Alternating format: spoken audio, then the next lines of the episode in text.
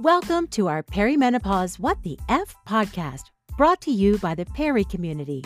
In this podcast, your host, Rachel Hughes, talks everything, and we mean everything, perimenopause. She helps us navigate through all our What the F perimenopause moments and all, is this normal? questions. Rachel talks with perimenopause experts, thought leaders, and inspirational voices of the community. To connect with other perimenopause warriors, download our free Perry app. You can find the link in our show notes. And now let's dive right in.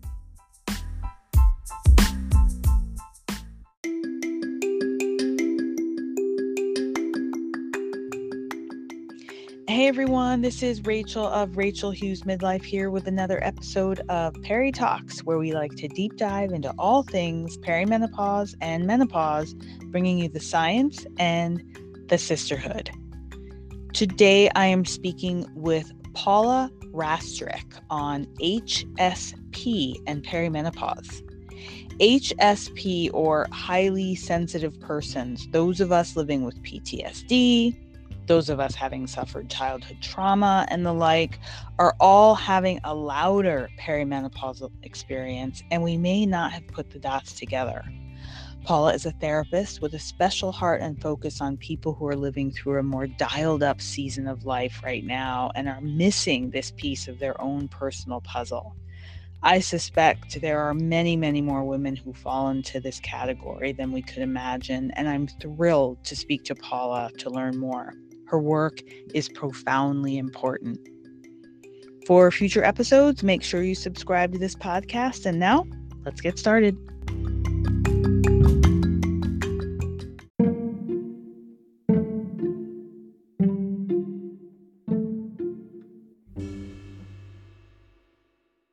Um, welcome, Paula Rastrick. I I was just um sort of making conversation and um sharing my thoughts about the importance of this conversation that that we're about to have and just sort of getting you know i i well I I won't get ahead of myself but I, I just i'm so glad for this conversation i i welcome you here to the Perry community I will introduce you in a moment, but I just want to ask everyone who's here now to please mute their device and um, and if you have any questions, any comments, just drop them in the chat.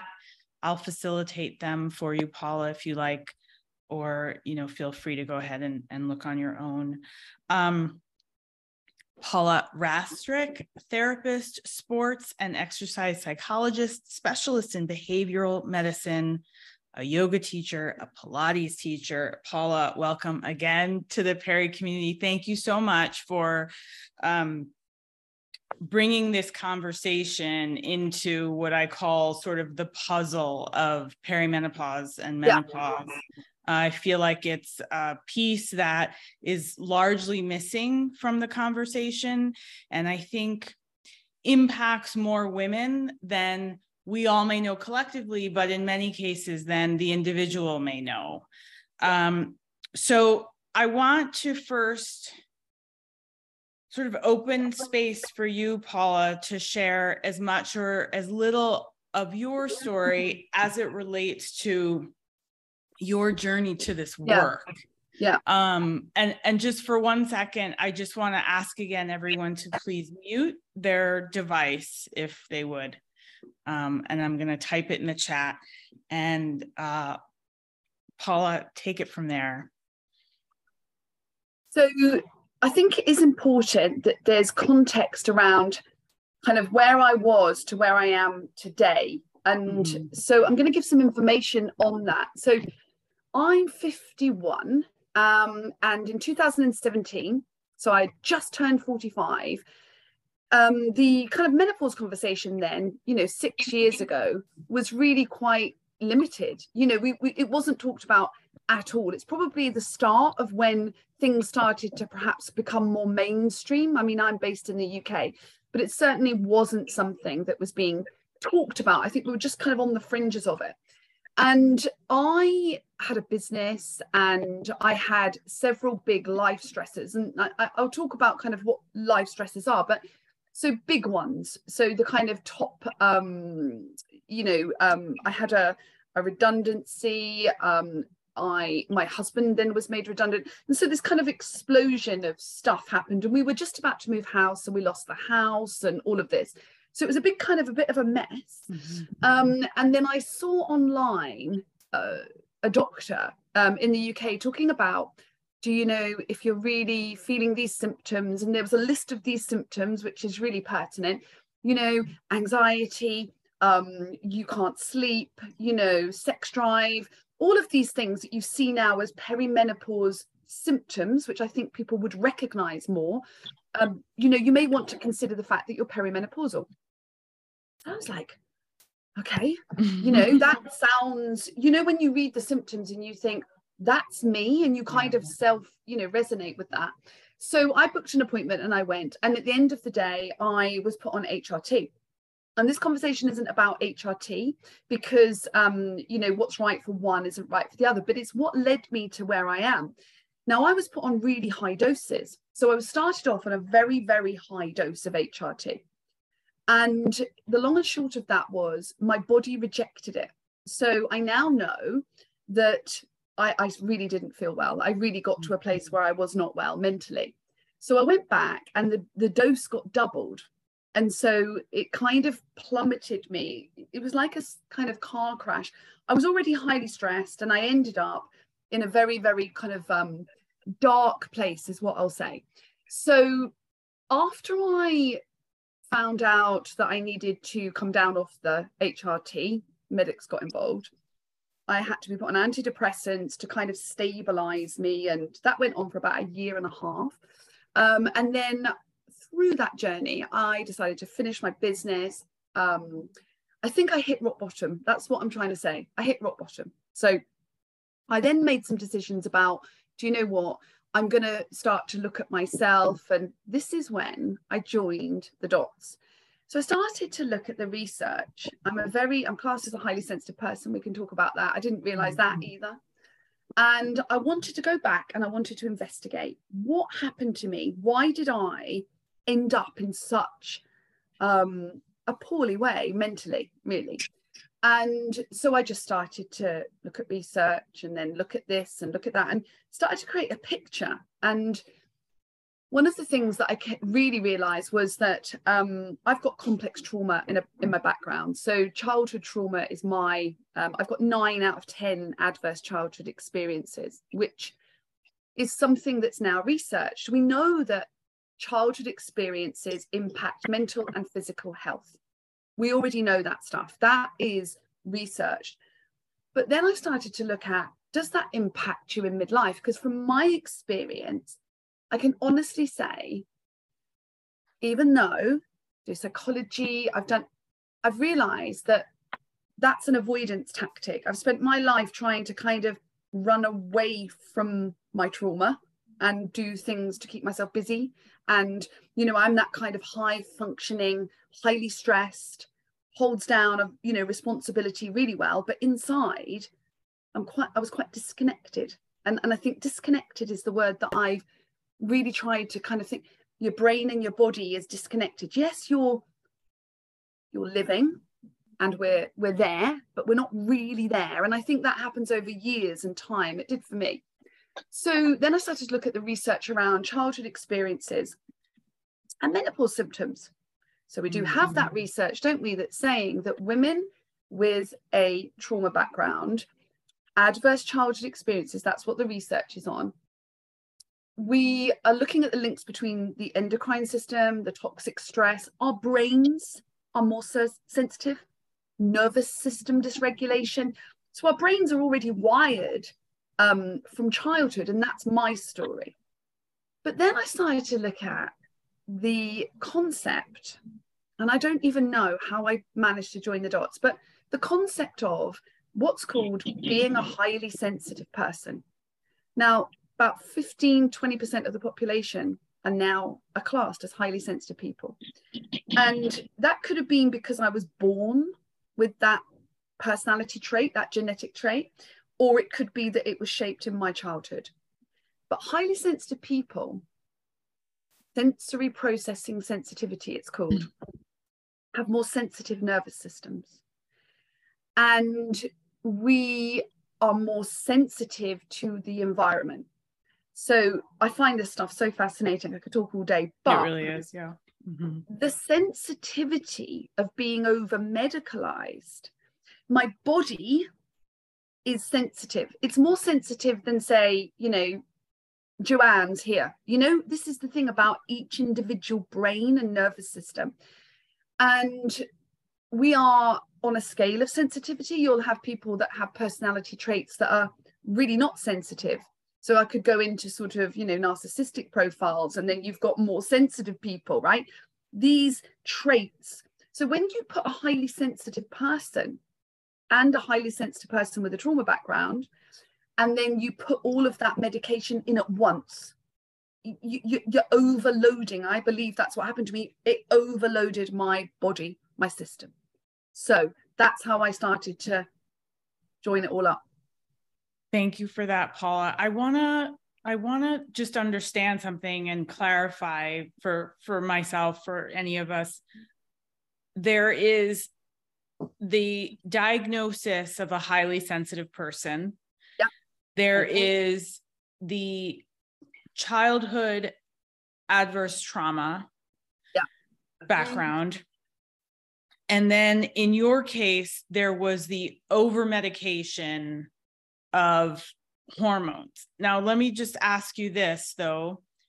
One doesn't need to be taking hormone therapy at all to have the experience of the yes. other two. Is that correct? That's completely correct. So, from the research I've done, right. So, the reason that I talk about the nervous system being more sensitive is because people with a trauma background have a more sensitive nervous system. So we'll say that that's the common denominator, right? People that are classed as highly sensitive people also have a sensitive nervous system. So when you one of the reasons I I look at it because I joined dots up is as a as a human being, if you were to look at the biology of a human being, we're made of multiple dynamic systems because the endocrine system, the hormone system interacts with the digestive system, the nervous system. There are at least 11 systems within the body, right? So, what I think I'm trying to put forwards is that, you know, you'll have people, well, the vagus nerve connects the gut, the brain, the nervous system, the endocrine system. So, it's really understanding a little bit more about your own personal nervous system and your brain which will help you to unlock some of the answers potentially of what's going on with your whole being if that if that yes it sense. makes it makes total sense and i find this very exciting and very fascinating because i think i would i would i would argue that all of us here are at the very least aware of or in tune with the idea that we are this whole being brain body mind spirit soul right them. right and and so what may happen as a result of incidents of trauma of chronic trauma is we learn to function despite this sort of carrying this weight of this and often that means sort of parsing out one separating one from the Connecting. other right yes. yes and you know so i want to i want to i want to bring us back for one second i i think as i was chatting with with people on the call before you jumped on and i was saying that I, I really feel strongly this is sort of like the missing piece in this conversation. And women may want to know why, despite hormones, despite therapy, maybe, um, despite antidepressants, relationships, whatever it is, despite everything, they're having a particularly difficult perimenopausal season. Um, and and sort of ha- having having experiences and and experiencing symptoms that feel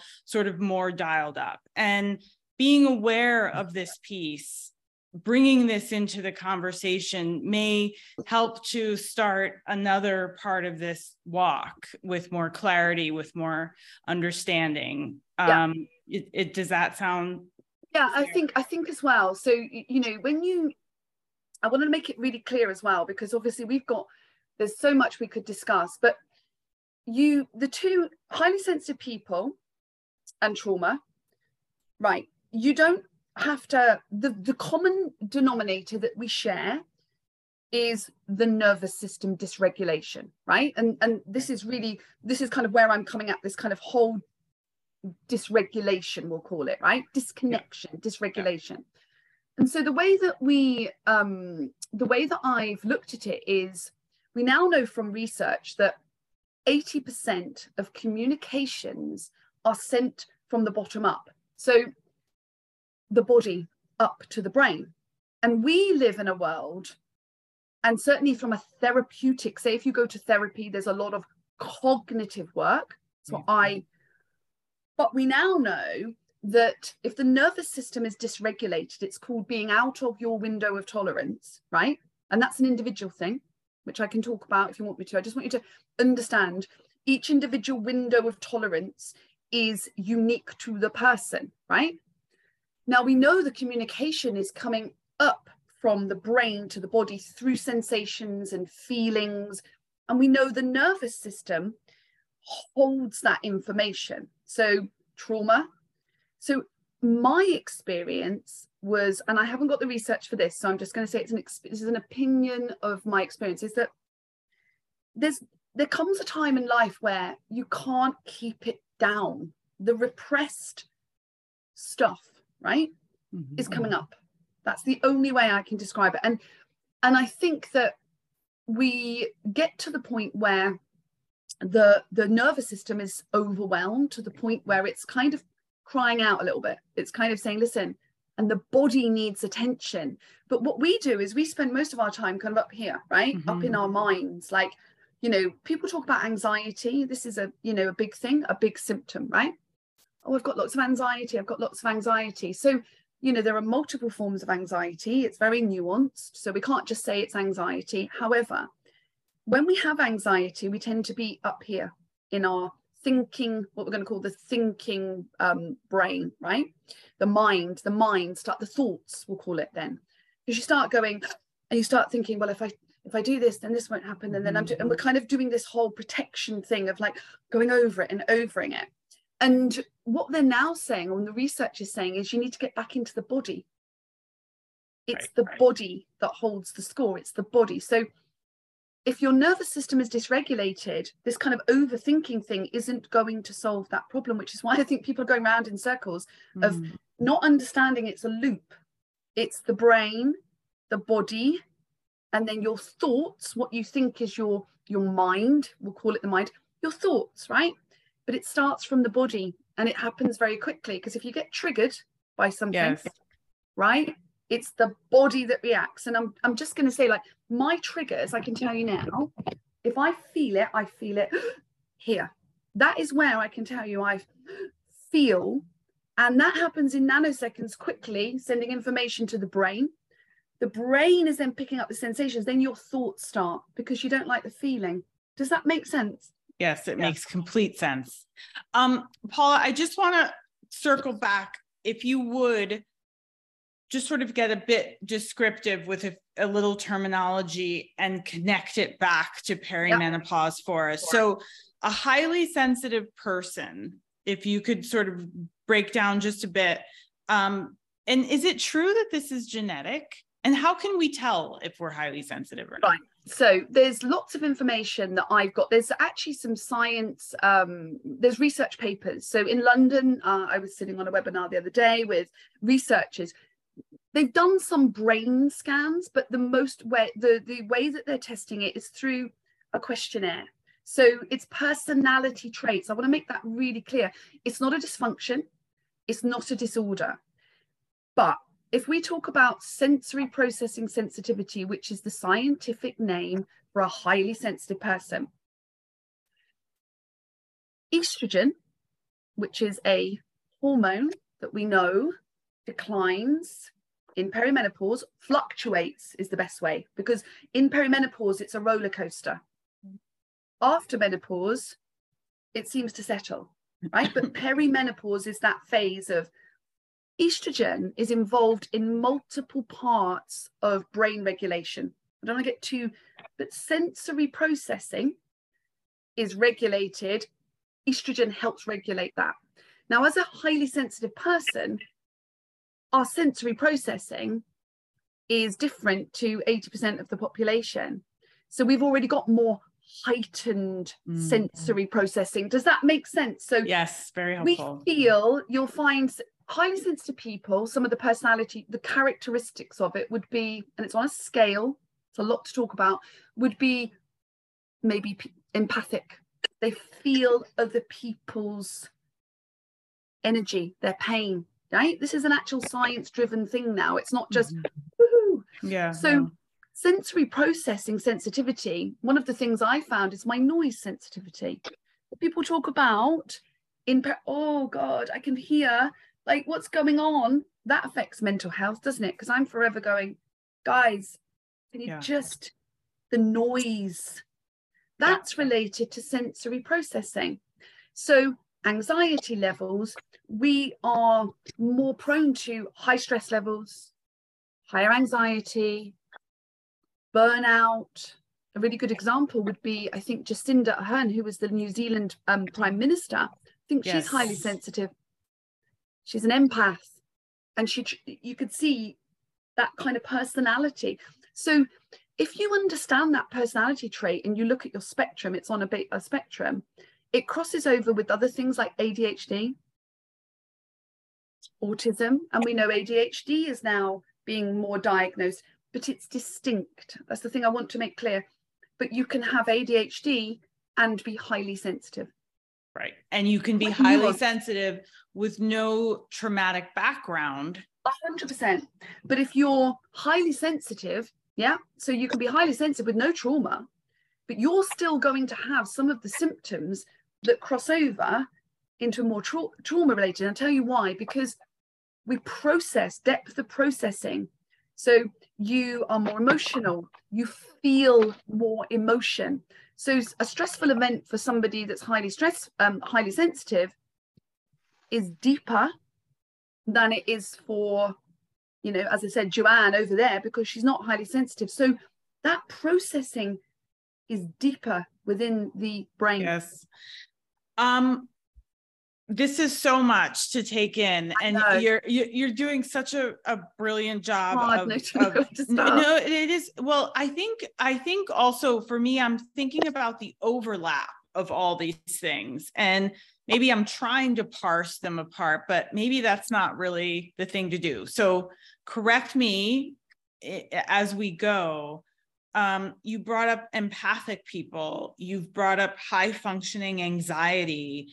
Um, and now i'm sort of seeing it and get, again correct me if I'm, I'm wrong that nervous system dysregulation is sort of the top of the pyramid if you would and all of these other things. Yes, yes. and may may or may not be woven into that person's nervous system dysregulation. Yes, because the nervous system, if you think about the way they've looked at the research for menopause symptoms for women with trauma, mm. we know that if you have um, at least even one has been researched childhood experiences, that is linked to more severity of menopause symptoms. Mm. So this is what I'm saying. Yeah. There's this link between the nervous system and the endocrine system? So I will speak personally. I have a adverse childhood uh, experiences. I have childhood trauma. And this is all new to me. I'm hearing this, I'm getting, I'm learning as we go. Yeah. However, when I believe I started in perimenopause just about 10 years ago. Uh, my mother said to me, among other things, she said, Oh, you should, you know, I think you're in perimenopause. That's what it sounds like. My first symptom was anxiety, which I, although I sort of suffered with depression periodically, anxiety, it felt different. It felt different this time. So she said, You should go speak to your gynecologist. But she also said, you may find that you have a harder time in perimenopause because you have trauma. And it was like sort of went in and went out. And so learning this and hearing this now is new. I'm a little bit maybe admittedly struggling with how to kind of get it all and have it make sense for all of us. Um, so I I just say that to say that it is looking back, um, absolutely true. I will also say that there have been significant moments like um, childbirth and becoming a mother, and that whole time that I think was also so sort of driven or made louder because of right. hormonal fluctuations. That's what happened to me as well. So I have right? postnatal depression. Yeah. Yes.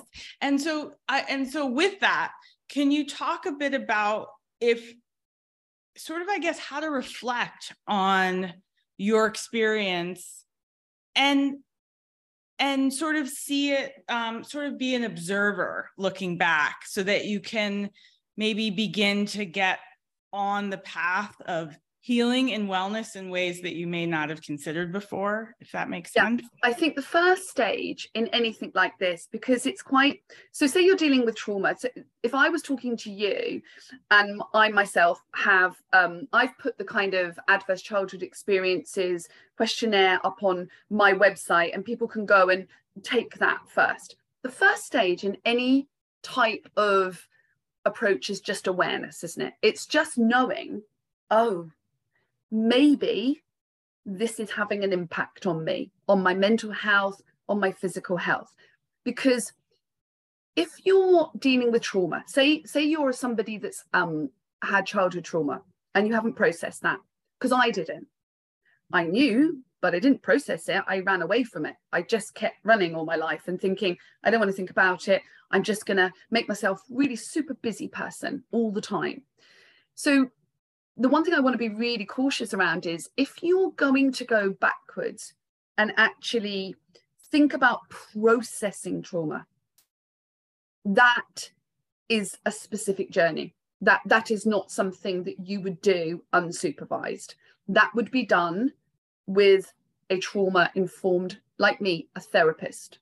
But but prior to that, I would say before you even wanted to go into that space, there are multiple things that you can start to do and learn about regulation of your nervous system.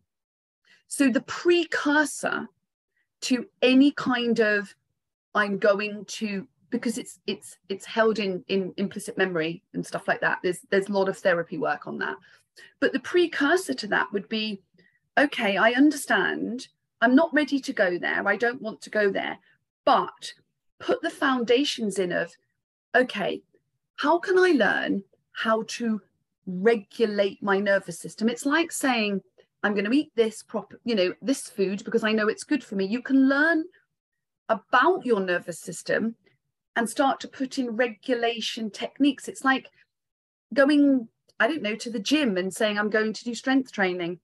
That's how I would want to, that's why I want to speak to people about it. Does that make sense? Rather than it being yes. a scary kind yes. of like, you know, oh, I don't want to go there. Nobody really yeah. is going, oh, I want to go there.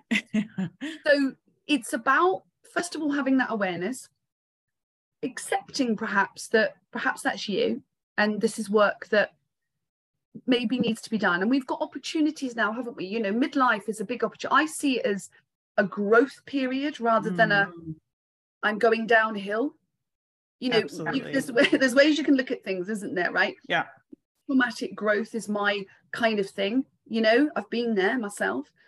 But the way we approach midlife and perimenopause is either I'm going that way or no, this is the time I'm going to take back my agency and I'm going that way.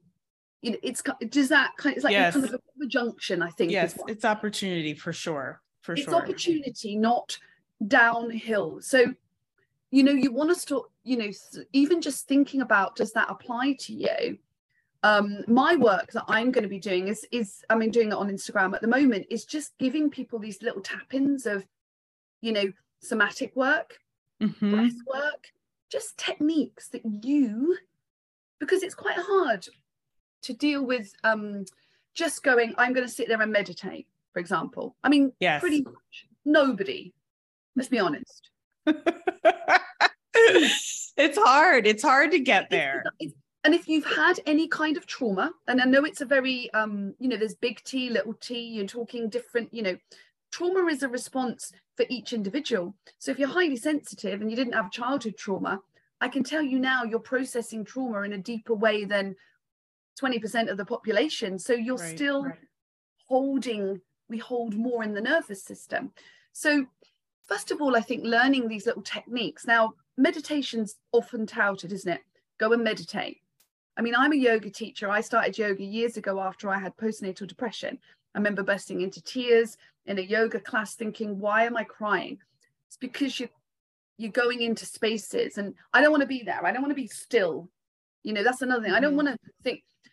So regulating the body is the first stage of getting to that next layer. Does that yes it may it does help and i want to circle back to sort of ways to start to address some of this um, in, in, steps and and you offer a lot of it on your feed. So if you're not following paula mrs paula rastrick what i'm going to do is offer these kind of little techniques to give insights really. Yeah. they're not you know it's it's it's obviously quite complex. It's not as straightforward as you know here we go. But meditation I, I find when people say oh you could meditate well if you ever try, you know, it's hard work. And if you're holding trauma, it's even harder because you just want to go up in up here. Okay. And it's like yeah. So so Paula, take us through uh, if for anyone who's just sort of needing to know how do I know if I have this? So of course they go on your website, you can take this quiz.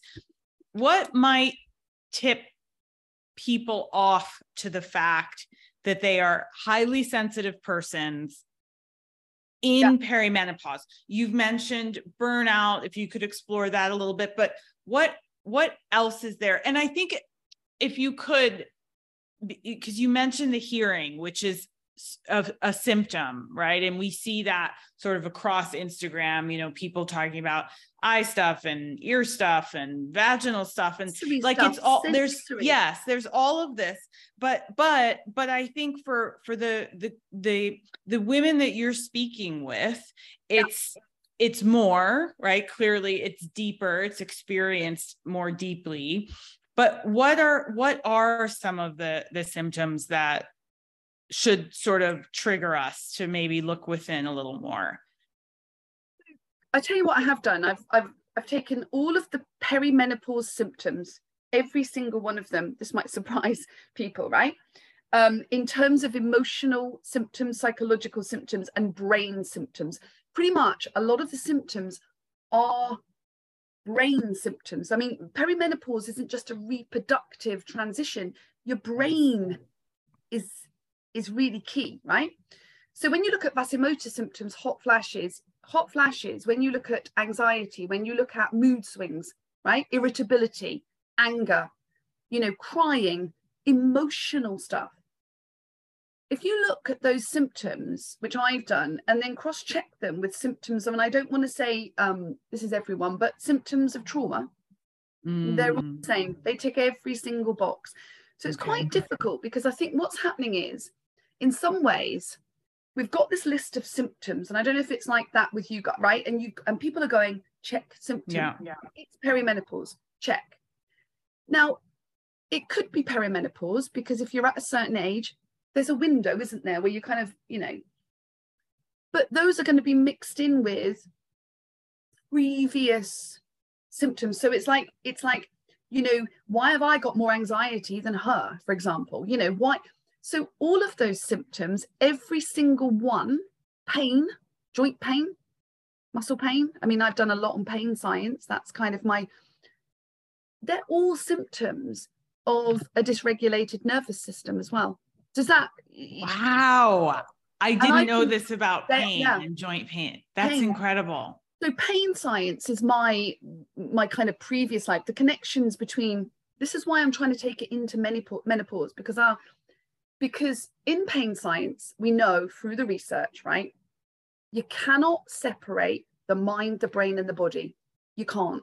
And this is where they're going with pain. So instead of looking at it like this pain is because I've got tissue damage, for example, I mean, chronic pain, how do you think this comes through the brain? It's not the muscle. And so when people go, Well, I've got knee joint pain, you definitely have knee joint pain, right?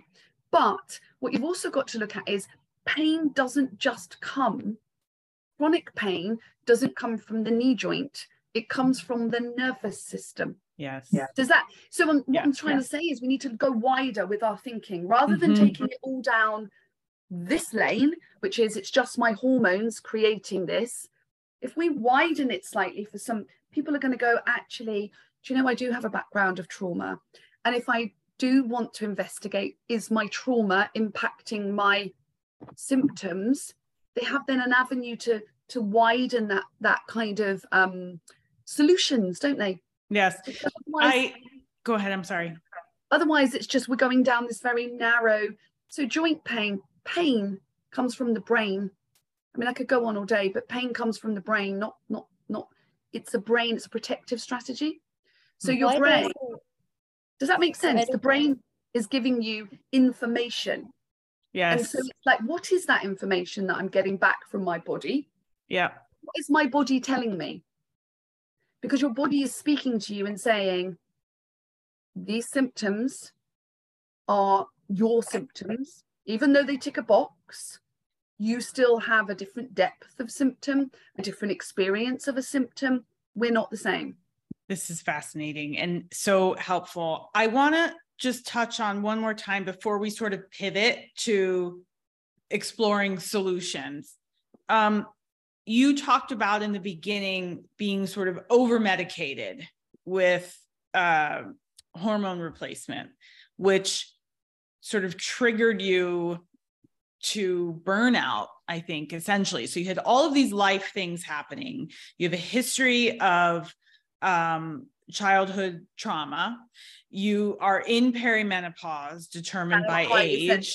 You're yeah. a highly sensitive person, and now you're over medicated. And it was just an accident waiting to happen. Yeah. So, so all of that happens, and out of that, were you still exploring hormone replacement? Were you exploring antidepressants?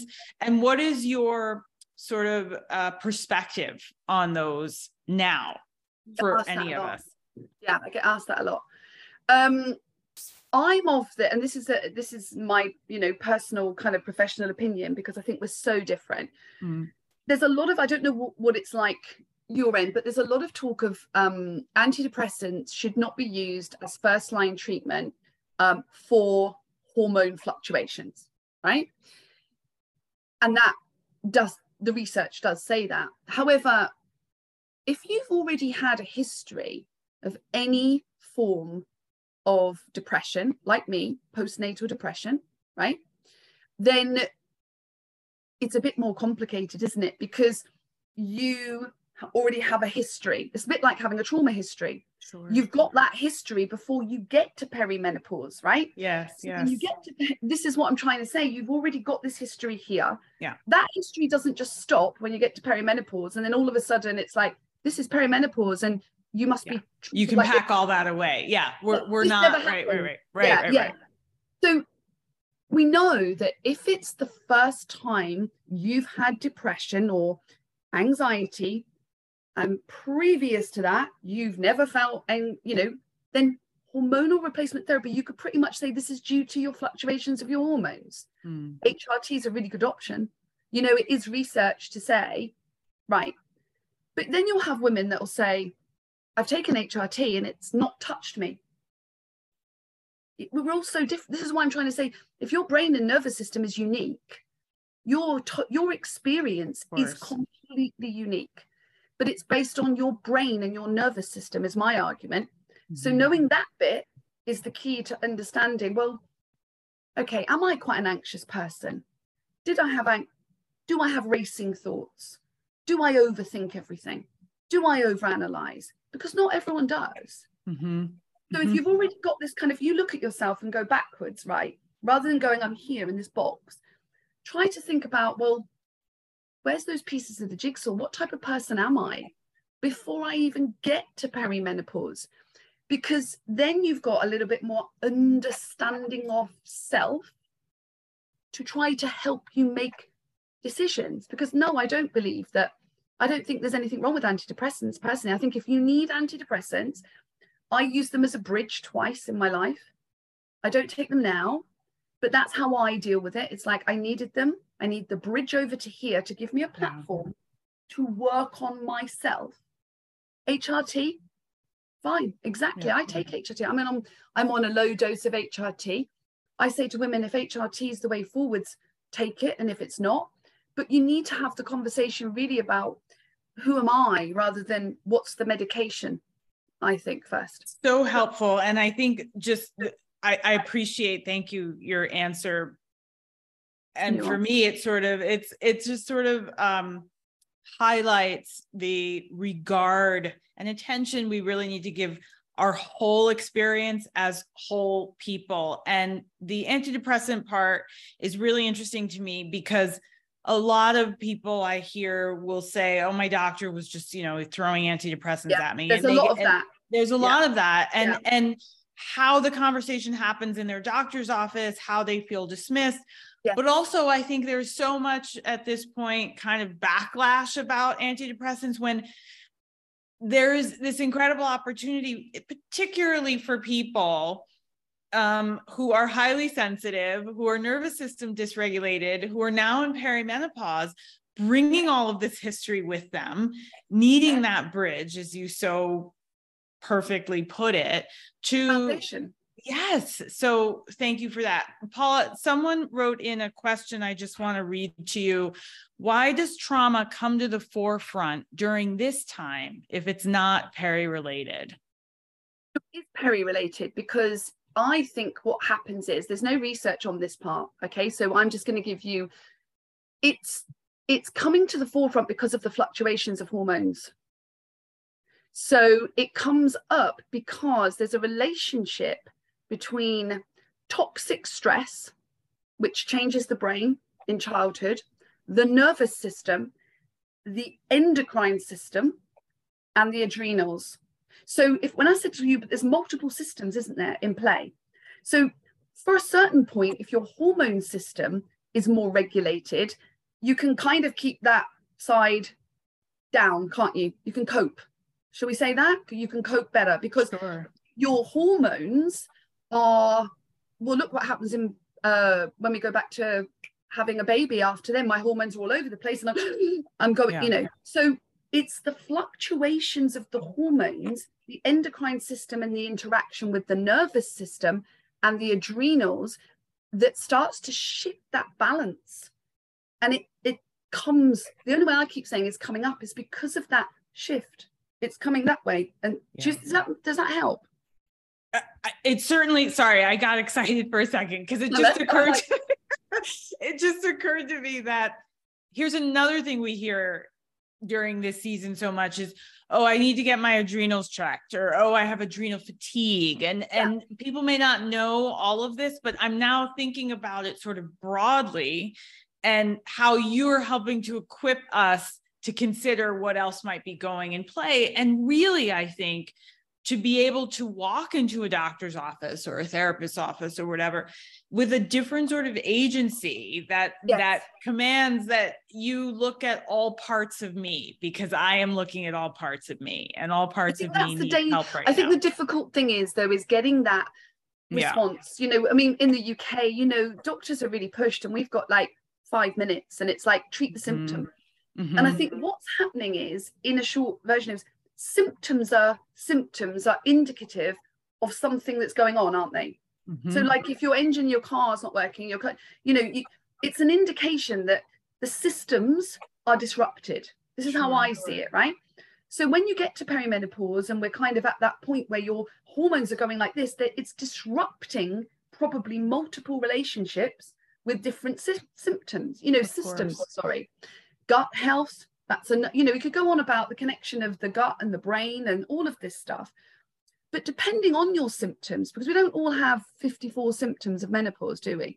And we don't all have them the same. You know, somebody said there's now 50 symptoms in, in perimenopause, right? If you were to take one person and say, what are the top five symptoms that you're struggling with?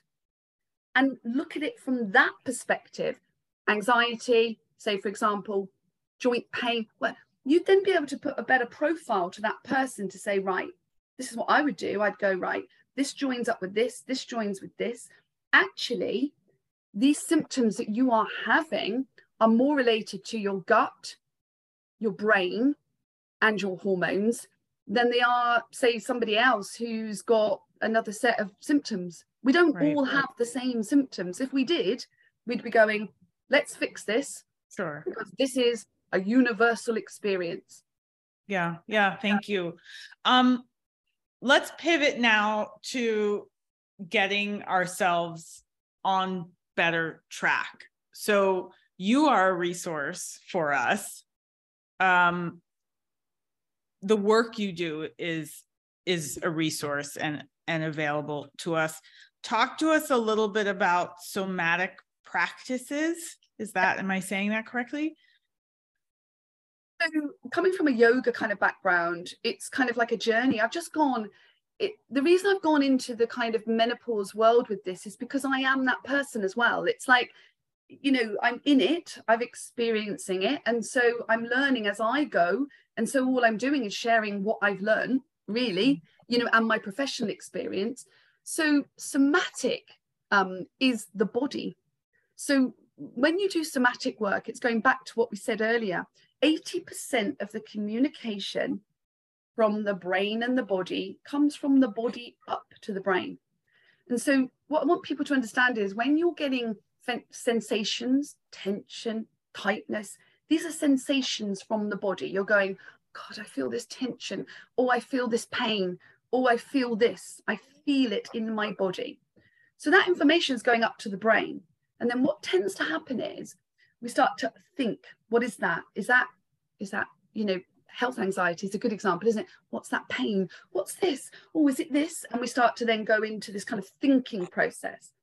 So when you are in a high state of anxiety your nervous system is in what's called fight flight response.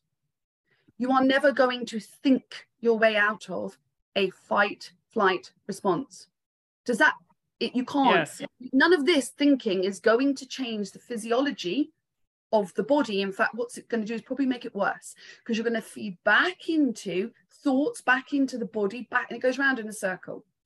So, somatic work is about understanding if my body, if I'm in fight, flight, hyperarousal, right? I need to go to the body to regulate the nervous system first and calm down the body. Because when you're going around in your mind, your prefrontal cortex, which is your logical thinking part of your brain, goes offline and you're going into your limbic system in the brain, which is the fear response. And so you're going round in a circle because these two can't be online at the same time. Does that okay. does that sort of so going to the body is to try to calm down the limbic response and get back into the prefrontal cortex, which is where your logical, this is okay, I'm safe, I'm not in danger. Because remember, the brain is just trying to protect you from danger. That's what anxiety is. So I'm I'm thinking in sort of really literal terms here, but I'm imagining this the principle of fight or flight in the example that everybody uses about cavemen days and running from a predator or whatever. And so you are you are strictly in your body at that moment because you are either fleeing or you're maybe fawning or you yeah, know all those right and all those hormones remember you're thinking about perimenopause and you're thinking about hormones all of those stress hormones yes. are flooding your body Okay. Not the feel good hormones. Right. And then you you want to address the body, sort of meet it where it is, which would be somatic work, body work. Calm it down. Yeah. Calm it down, stop yourself, realize there's no predator, you're safe, you're whole, you're okay. Into And- your prefrontal yeah. cortex that you're safe. yes Switch off the fear center because then you can start to think more clearly, can't you? You can't think your way. If you're triggered and you're anxiety, you start thinking, oh, oh, this is a panic attack. Oh, this is, I'm trying to give you. So that this thinking doesn't work. It's get back into the body to calm the body down, calm the nervous system down. Awesome. So tell us, Paula, there's, you mentioned meditation, you mentioned yoga, you just took a big sigh. So I'm assuming breath work is another principle or another uh, somatic. one. Yeah. Yes. breath work yeah so you've got m- multiple different channels to do somatic work right but if you were to say okay to your average person let's go and do 10 minutes of meditation most people really do struggle with meditation so that's something that i think is up the ladder M- move that out the way don't start with meditation because you're- I you're- love that. saying- I so appreciate that because we do like- hear it all the time and it's hard. Yeah, and, and it's easy to throw around and say to people, you should just meditate or you should do this. What's really important is that you're going to have to find techniques that work for you. Again, it's individual, isn't it? Mm-hmm. But if we take the very, very simple process, first of all, of if my nervous system is dysregulated, it's stuck in fight flight response. So if you spend more time up in fight flight, that is what we call nervous system dysregulation, right? If you're spending a lot of time in that fight flight mode, switched on, and you you can't, you're trying to operate with low energy because the brain takes up a lot of energy, and so you become sluggish, and then you get brain fog, and then you these are all symptoms of perimenopause, aren't they? Concentration, all of this. So we're learning to understand first of all i'm i'm in my fight flight response. You've got a window of tolerance. We'll say that's in the middle. So if you're pushing up that way up into fight flight and you're up here all the time right you're going to get symptoms. It, it just is going to happen. If you're down here which is the freeze response that's more depression apathy you know lethargic disassociation there's your window of tolerance so to access that window of tolerance, the most simplest way to even start to think about it is through your breathing. Let's just keep it simple. Once you understand that and you can regulate a bit better, you can then move into, I'm going to call, you know, not advanced work, but more complex work because you get better at it. It's like anything, you get better at it. If you practice and go to the gym and lift weights, you get stronger if you practice nervous system resilience because one thing i do want to say is um, a lot of people talk about reducing stress so let's do Mhm. mindfulness and reduce stress reducing stress is the first part because you want to reduce the hormonal response right but then you want to build resilience and i think that's the bit people forget they do the let's de-stress but you also want to you want to to increase fill that well up with Yeah, yes. Okay. resilience to stress because reducing stress, if you've only got a window of tolerance of that, you're going you're not got much buffer, have you, before we start hitting stress, stress. So really, it's about understanding how can I start to build resilience and strength in my nervous system, and that will really help with your perimenopause symptoms because they're all Yes. in the aren't they? Um, I I want to get to a question that came in. Um, and we're getting close to the end of an hour. I, I can't help but think, though, and I just want to say this that the the numbers of us who I think are experiencing this, and I'm I'm sitting here and I'm thinking about um in this country anyway, um, indigenous people black women who are also sort of you know kind of living a heightened um sort of stressful existence just by virtue of um marginalization systemic racism and then psychosocial stresses. Yeah. Yes.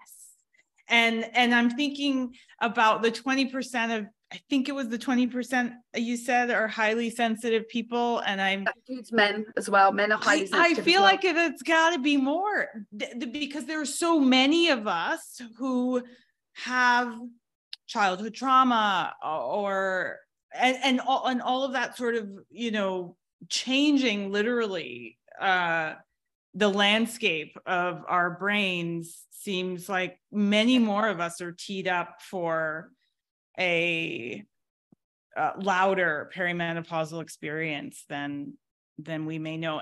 Anyway i digress but i want to get yeah i'm just fascinated with the brain. It's like this is my thing. I can talk about the brain It- it is all day, yes. but it's like i'm trying to try to you know they're, they're distinct aren't they? You've got highly sensitive people they're over there that's separate. Then you've got trauma but then you've got the two share the common Yes. denominator. That's what i'm making and i'm both complex trauma survivor and a highly sensitive person.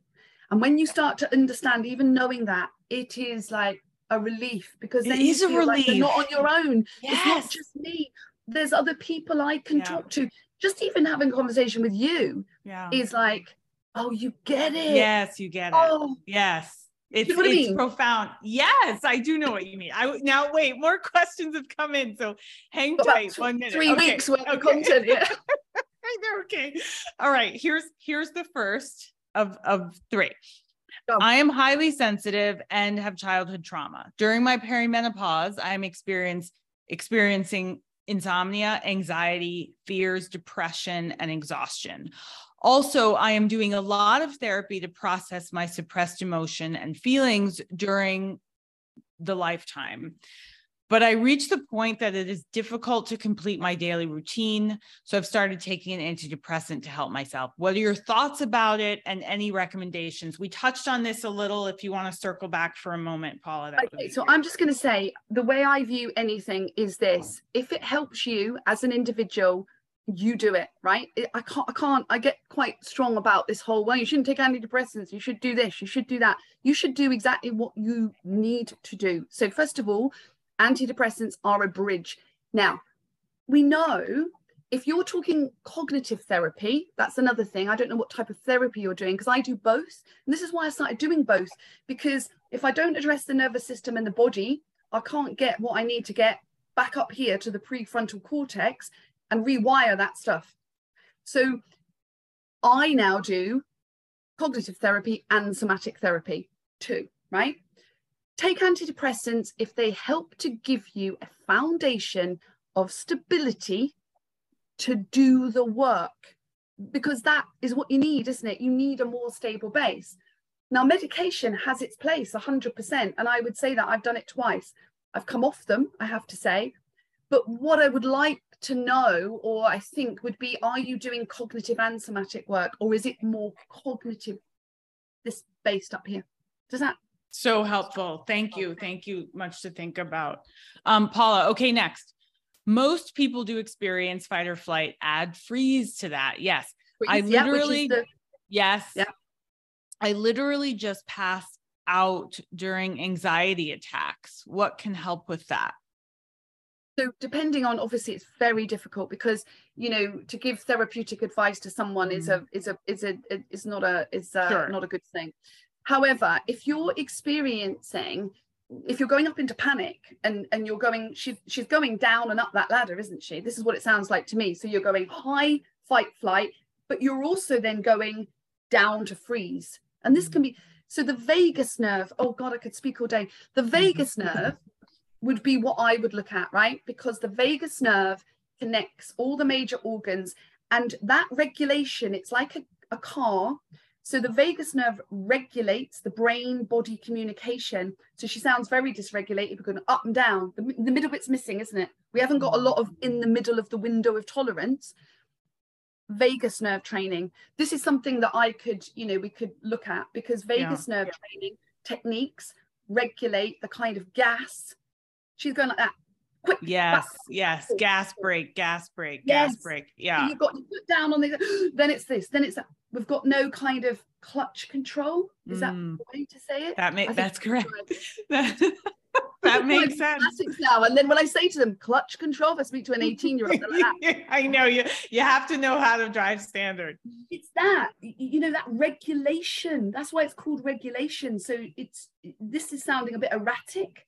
I don't know if that's helping because I can't give you know therapeutic advice to someone, but it's the vagus nerve. That's what I would look to do. Look at the vagus nerve. Thank you, Paula. Finally, did this is an interesting question. Did previous generations suffer to this degree? Right. This is a really interesting look. I don't have the answer to that. I'm going to say that, but I am going to say one thing. There's a big debate, isn't it? Right. Okay. So if you look at the biopsychosocial model of health, right, which not a lot of people really do understand within menopause, okay, but in pain science over here, that's all mm. they talk about, which is why I know a lot about it. You have your biological factors, okay, your body, your biological stuff, your medical stuff. Then you've got your social support, right? And then you've got your psychological stuff. The one thing that I think is that when I think about my gran, right, she, my mum's a different story, but when I think about my gran, right, she had a very simple life. I'm going to say it was simple compared to what my life's been like, right? she had next door neighbors that were always constantly talking to each other. She'd go up the village and she'd meet 27 other women and they'd all be tribes, right? And they'd all be chatting and supporting. Community. We live a very different life to what, you know, uh, we live a very different life to what's happened in the past, don't we? We don't live in the same way for a start.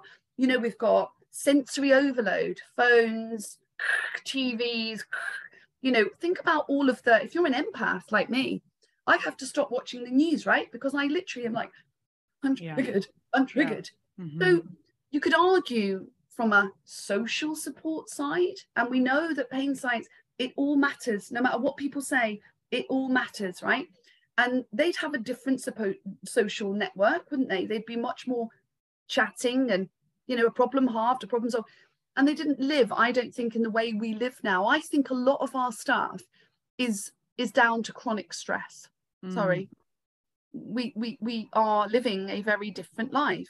Mm-hmm. and there's lots of arguments about well people didn't live as long and all of that. That's all being debunked. I mean it, you know, that's a controversial kind of but no we don't live in the same way and women don't live in the same way you know my gran looked after my granddad i'm not saying this is right she looked after the kids she looked after my granddad. He worked. She did this bit. No, we're kind of doing all of that plus right. more and more and more. you know, the load. load. Yeah. I said load. You can only carry so much load before your yeah. nervous system says, "Hello, we're not carrying this anymore." And it happens in midlife. It's like, oh, I'm overloaded. Mm-hmm. I, I I think of yes, thank you for that. I think about this a lot because it do, it does come up, sort of how things used to be and how things are now, and it's right or wrong. You know, I'm just yeah, saying- no, no, no, no, no judgment. It's just, just observations, and I think about well, you know, to your point, childhood trauma was going on always right but oh, but there's a discussion yeah. that's happening now that didn't happen 50 years ago or 100 years ago and so on and so that alone makes things different. Um, but certainly everything you're speaking of, um, it you can't help but uh, imagine that the things that people are going through now. Just I, one of the, the thing you mentioned just quickly though is, and it's really interesting, isn't it? Because when we look at how women struggle, I mean, I I really did, you know, I'm not. This is not denying anyone's struggle. My goodness me, you know, but we know from like Japan has a completely different menopause right. experience right black women yeah. are having a different yeah. so yeah. what i'm trying to say is that if you just take it as a bunch of symptoms we'd all pretty we all pretty much share unless unless you went through surgical menopause and sure. if you're going through menopause through the aging process perimenopause into menopause your hormonal environment your biology is it within a bandwidth of being quite similar i would say mm. because your hormones are changing your estrogens are, but then what what's happening right to your own body, yeah, would you not say is completely different? I'm going to stop us here. We could go on for hours. Um, oh, one more question just came in. Can you give us two more minutes, Paula? Yeah. Okay. I'd like Thank you. I'd, I, I'd like to start. I, I, I love this. I'm so grateful for this conversation. Thank you. Um, I'd like to start breathing exercises during my hyper arousal times right away. Can you suggest a breathing exercise to take with us today? That's a great so question. You've got to keep it, if you're just starting out on this journey of learning, because it's a learning experience, just keep it as simple as possible, right? So I'm just going to give you a very simple technique, okay? So box breathing is a really good technique and you may have heard of it. So I'll just explain it first, but then I'm going to tell you why I do it slightly differently. Box breathing is where you inhale for four, hold your breath for four, exhale for four, hold your breath, and then inhale again. So you go round in a square. Does that make sense? People will yes, have heard yeah. it right.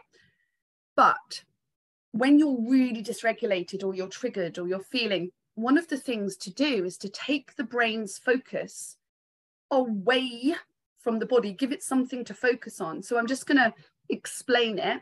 Get your finger, imagine there's a box, and just go, okay, inhale, four, hold, four, and go across. So you're drawing it with your finger. Does that make sense? Rather than, yes, so it's yeah. inhale, exhale, no, hold, sorry, exhale, hold, across because you're giving instead of it being inhale four exhale take your focus away from here does that make sense of the sensations of the body because you're almost yeah. in a you can go into panic attacks and stuff like that mm-hmm. so if you go if you go inhale for four hold and then go across exhale four, hold, and then go across and almost draw a square mm. with your finger. Does that? It's fantastic. Thank you for that question. And thank you for the, the answer. Paula Rastrick, uh, tell I feel us, like I've just gone like this. I, I'm I'm I'm like sweating. This has been a fantastic hour. Thank you so much. Please tell us where we can find you other than Mrs. Paula Rastrick on Instagram. So I'm on TikTok as well, Mrs. Paula Rastrick. I've just started on LinkedIn if anyone's on that, and I'm going to go on Facebook. But at the moment, I would say Instagram and TikTok is my kind of two platforms at the moment that I and your practice, I, your your website. Yeah, so my website, my website, my website is um, www.brainthebrainbodymethod.com because it's all around the brain and the body. Um, thank you for starting us down this path, starting us down this conversation about what truly is, as I said in the beginning, the, as far as I'm concerned, the missing piece um, to help us understand, become aware, become sensitive to, hold space for ourselves, start on a path of healing yes. that is safe, sensible, science driven um, some evidence based that's you, really yes.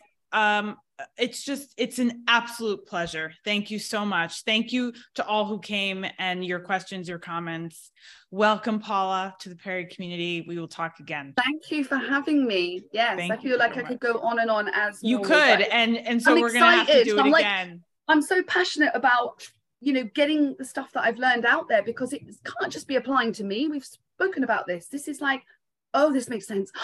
Oh, that makes sense. It's these light bulb moments where you're like, oh, that now makes sense. And see when things make sense. It's when they make changer. sense, it is a game changer. It, you know, as you said, we're not alone. That's the first thing. But also, as, as I said earlier, I think more of us are walking around with this. So many of us, I think, certainly have uh, trauma in our background. I don't know about the highly sensitive person part, but that alone is changing our experience, you know, 30, 40, 20, whatever many years it is since that moment or several moments. Um, yeah, it does. It lives so, in the nervous system and that is yeah. research now. We have all of that research. It's living in in the body. So if it's living in the body and it's there, then it's likely that you are going to have a different sensation yeah. to symptoms. If that that kind of I'd, I'd like to put that across you know that's what's happening. And that is science driven. I'm happy to give any research out. Yeah. Um we're going to talk to you again and we're going to do other things with you and um, I'm really gonna let you go now because we'll... I'm gonna go. My dog's over here as well. okay. I'm like, dog, leave it, leave it. I'm in the middle of this. Right. It was it was such a pleasure, Paula. Thank you. Thank, Thank you. you so Thanks much everyone joined. Thank Wonderful. you. Bye. Bye everyone. Be well. Enjoy the day. Thank you. Thank you.